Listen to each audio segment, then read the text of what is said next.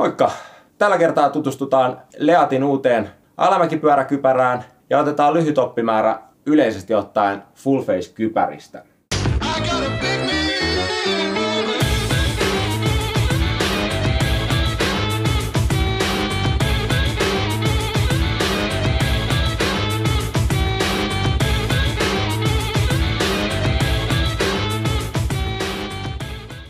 Mun kausi päättyi viime kesänä siihen, että mä tulin sen verran rapsakkaasti tonttiin tällä mun pitkään palvelleella Rampage Pro Carbonilla Foxilta, että mä totesin, että tää on syytä siirtää eläkkeelle. Nämä pyöräilykypärät on vähän tämmöistä kertakäyttökamaa, että kun niitä pamauttaa kerran lujaa, niin siitä on vaikea mennä takuuseen, että onko ne enää sen jälkeen turvallisia.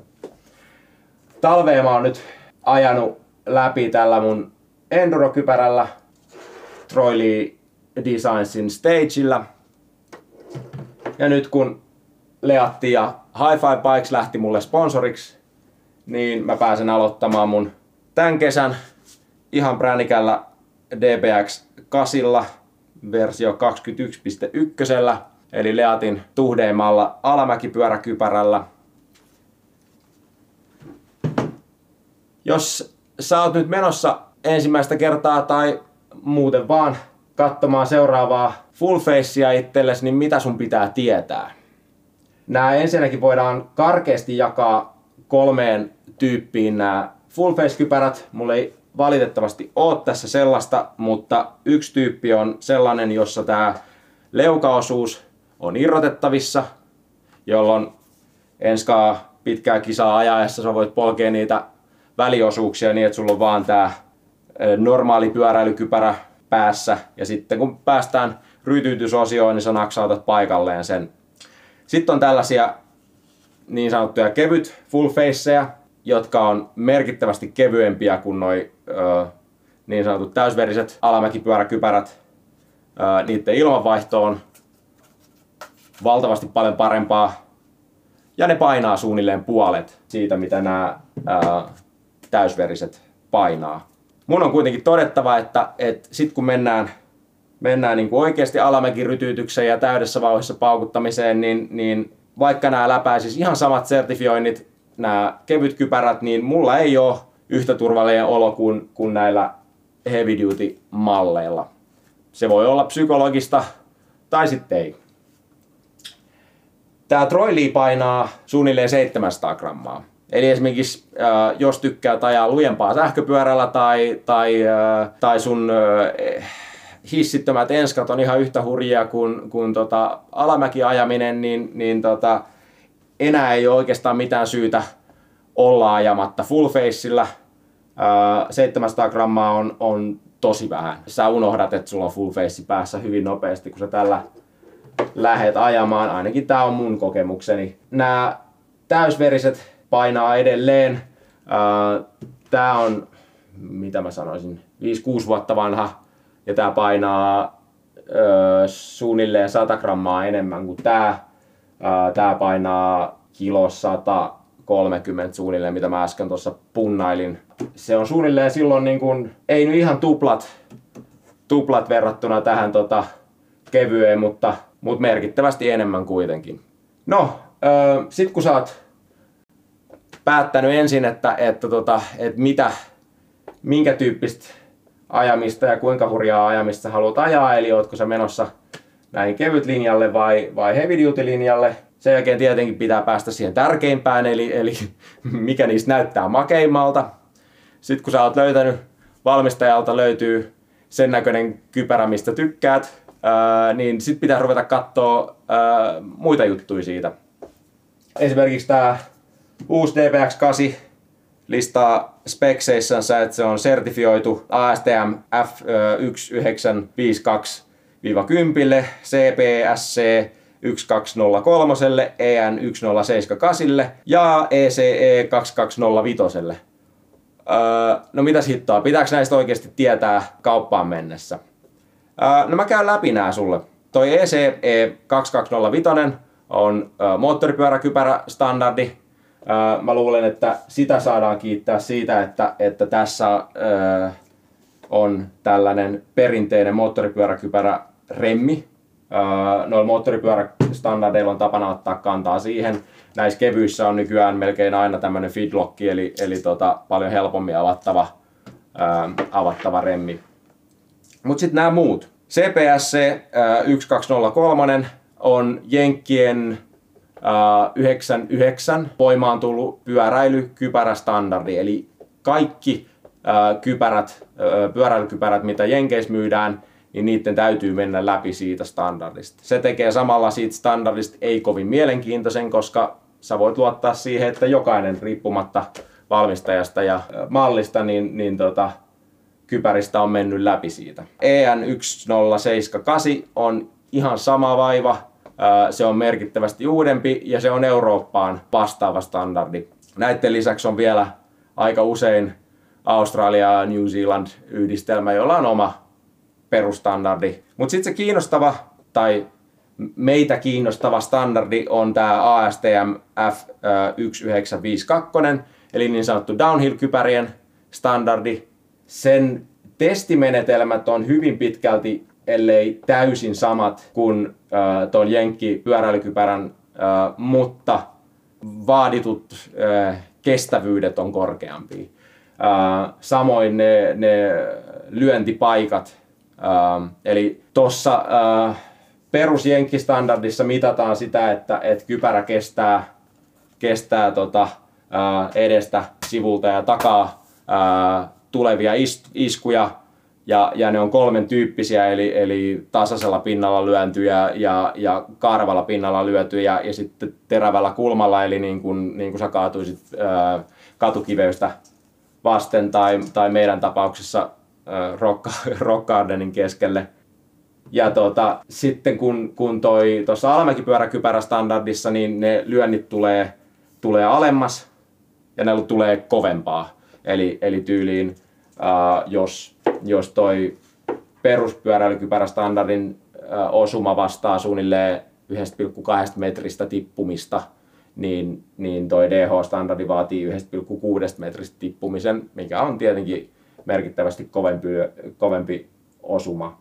Iso ongelma näissä standardeissa kuitenkin on edelleen se, että, että tota, toi suora osuma kiinnostaa siinä määrin, että halkeeko sulla kallo niin sanotusti. Mutta toinen tapa vammautuu kaatumisessa päähän osumisen osalta on se, että et, et miten aivot pääsee liikkumaan tuolla sun kallon sisällä. Ää, ja ne tulee kiertyvästä osumista, rotational impacteja. Ja siihen ää, se tavallaan iskunkovuus ää, kypärässä niin ei, ei vaikuta oikein ollenkaan. No tätä lähti ratkomaan 96 jo MIPS-niminen äh, firma Ruotsista, ja ne on nyt parikymmentä vuotta äh, tutkinut ja teettänyt tällaista äh, teknologiaa, jota ne lisenssoi äh, kypärävalmistajille, sekä tämä Troy Lee Stacy, että, että tota, tämä mun vanha Fox Rampage, niin, niin on MIPSI-kypäriä, eli molemmissa on täällä sisällä äh, tällainen tota, verkko, no verkko ehkä väärä sana, öö, tämmöinen muovi, ohut muovikerros, joka sallii sen, että jos tämä pää, kypärä lähtee kiertymään, niin meidän pää ei kierry ihan samaa vauhtia, vaan, vaan se sallii sen, että se, se ää, pää kääntyy hitaammin. Eli siihen tulee vähemmän raju riuhtasu sivulta päin. Nykyään MIPSI löytyy sadan eri valmistajan kypäristä, mutta sen lisäksi melkein kaikki näistä isoista uh, full face valmistavista merkeistä on, on kehittänyt omansa. Syy on aika ilmiselvä. Mä luulen, että se on vaan raha, suoraan sanottuna. Uh, Mipsi tietenkin haastoi tämän silleen, että, että uh, he on tehnyt 23 000 testiä äh, tota, omalle teknologialleen ja kehittänyt tätä 20 vuotta ja he on nyt hiljalleen niin kuin, omavaraisia siinä, eli, eli tota, siinä missä valmistaja säästää ne lisenssointikustannukset, niin sille tietenkin tulee taakaksensa sitten todistaa se, että heidän, heidän itse keksimä MIPSin korvaava teknologia on, on, on yhtä hyvä tai parempi. Pokilla on, on spinni, Foxilla on nykyään MIPSin sijaan oma Fox Fluid ja 2016 eteenpäin Leatilla on ollut tota, 360 turbine nimeä kantava rotational impacteja taklaava teknologia. Heidän osaltaan se on tämmöisiä sinisiä tatteja täällä kypärän sisäpuolella, jotka sallii samalla tavalla sen, että pää liikkuu hetken aikaa eri suuntaan kuin, kuin se kypärä. Leat itse esittelee oman turbineteknologiansa tämänkaltaisella muutaman sekunnin videolla.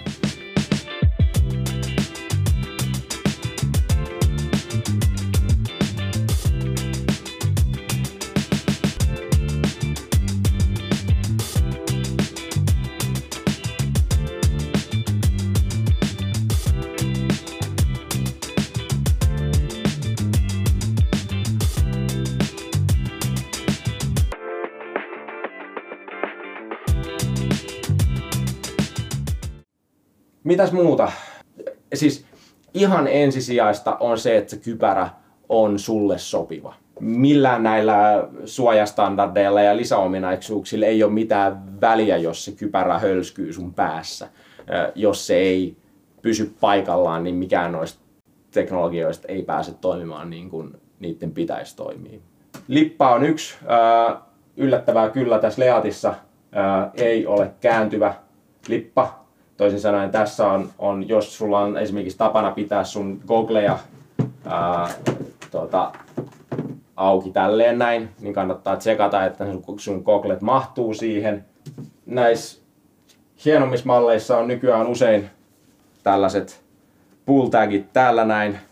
Nämä on sitä varten, että, että jos sä sitten tarvitset esimerkiksi ambulanssiapua Eli tämä pitää tämä kypärä jossain vaiheessa saada sulta pois, etkä sä itse pysty sitä ottamaan pois, niin silloin se, että täältä pystyy nämä sivupehnusteet repäsemään alaspäin irti, niin että se on helppo irrottaa se kypärä sun päästä ää, esimerkiksi taivuttamatta sun kaulaa tai, tai tökkimättä sun mahdollisesti kolahtanutta päätäs, niin, niin, tota, niin se voi olla hyvä. Tietenkin me kaikki toivotaan, että ei joudu tämmöistä tilannetta kokemaan.